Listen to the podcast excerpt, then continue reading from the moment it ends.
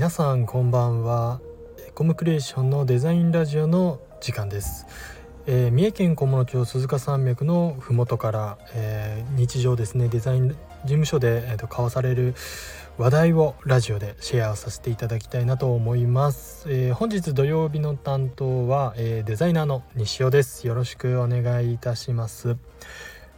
今日はですねあの久しぶりの、えー、デザイナー西尾の好きなものシリーズということで、えー、まあ、僕のですね好きなものを語っていきたいなというふうに思う、えー、お時間でございますが今回はですね、え漫画を1点ご紹介を1冊ご紹介を したいなと思いますが、え題名は「思い出エマノ」ご存知の方いらっしゃいますかね？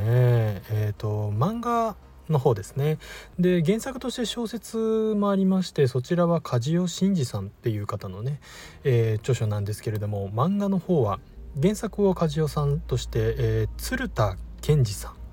という方がですね、えー、書かれておる漫画でございますが今回は漫画の方をお話しできればなと思いますが「え、思い出エマの」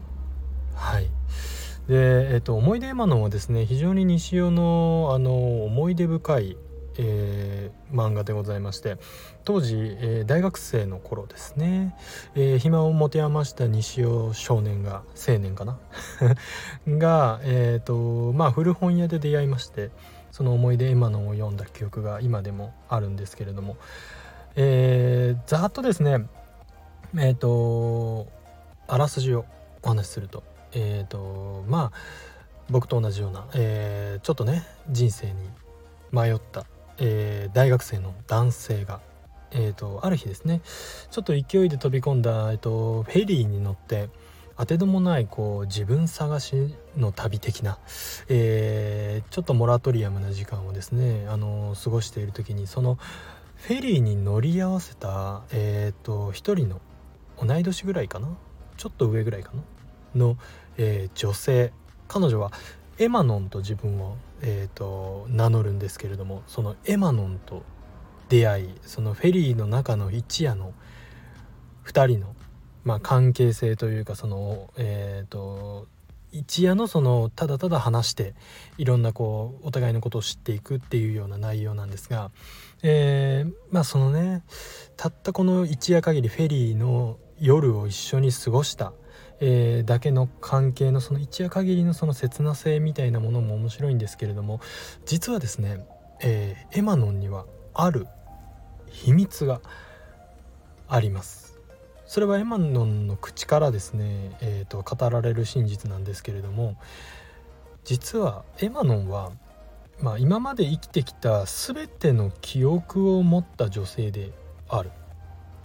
何を当たり前のことを今まで生きてきた記憶が全てある。何を当たり前のことをと思うかもしれませんが、えー、その何て言うんですかね。僕そのその人だけの人生ではなくてですね。それこそにあの人類が、えー、まあ、微生物から、えー、魚になって両生類になって陸上に上がって面々と続くその生命の流れね自分が今存在しているということはいろんなこうね何十何百といった、えー、まあ、ご両親がいて今の自分があるわけですがその微生物の頃からの全ての進化の記憶を持っている女性であるとエマノンがですね自分のことをそう語るわけです。本当に、えー、その微生物の頃や魚だった頃に何か大きなこうね生き物に追いかけられて怖かったっていうその感覚ではなくてちゃんと記憶として、えー、全ての記憶を引き継いだ状態で今生きているんだというような、えー、女性それがエマノです。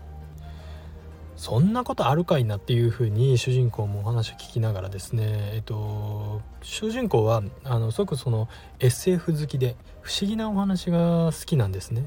なのでエマノも、えー、話す気になったというようなことでですね、えー、あなたなら信じてくれると思ったっていう感じでこう話していくんですが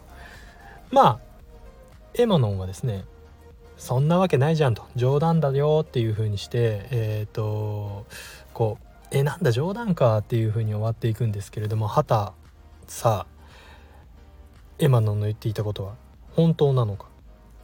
嘘なのかエマノンとはどういう女性なのかっていうところがですね焦点になりつつ、えーと、進んでいくお話。これが思い出エマノンで。ございます。こうね非常に面白い設定とこうワンシチュエーション的なねこうフェリーの中だけでって進んでいくその、えー、お話が非常に面白くてですね。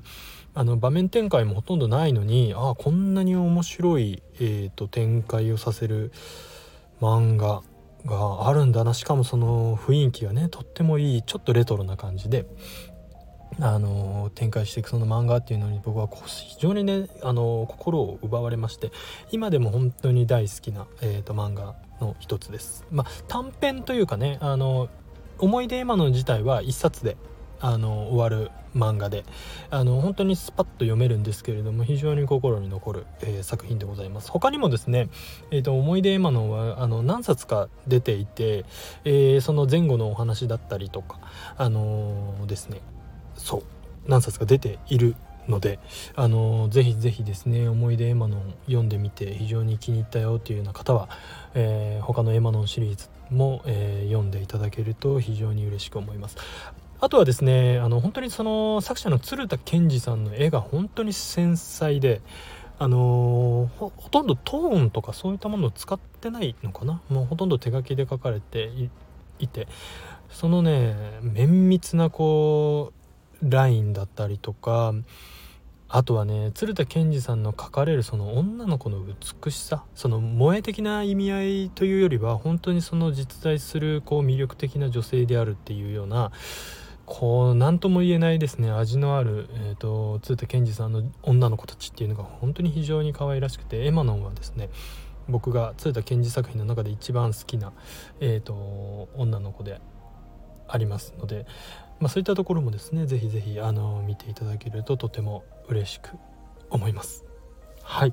そんなところで、えっと、西尾のですね非常に人生の中でもかなり好きな、えー、漫画をご紹介させていただきましたがまたこんな形でですねあの普段デザイナーが見ているものとか読んでいるものとか好きなものとか、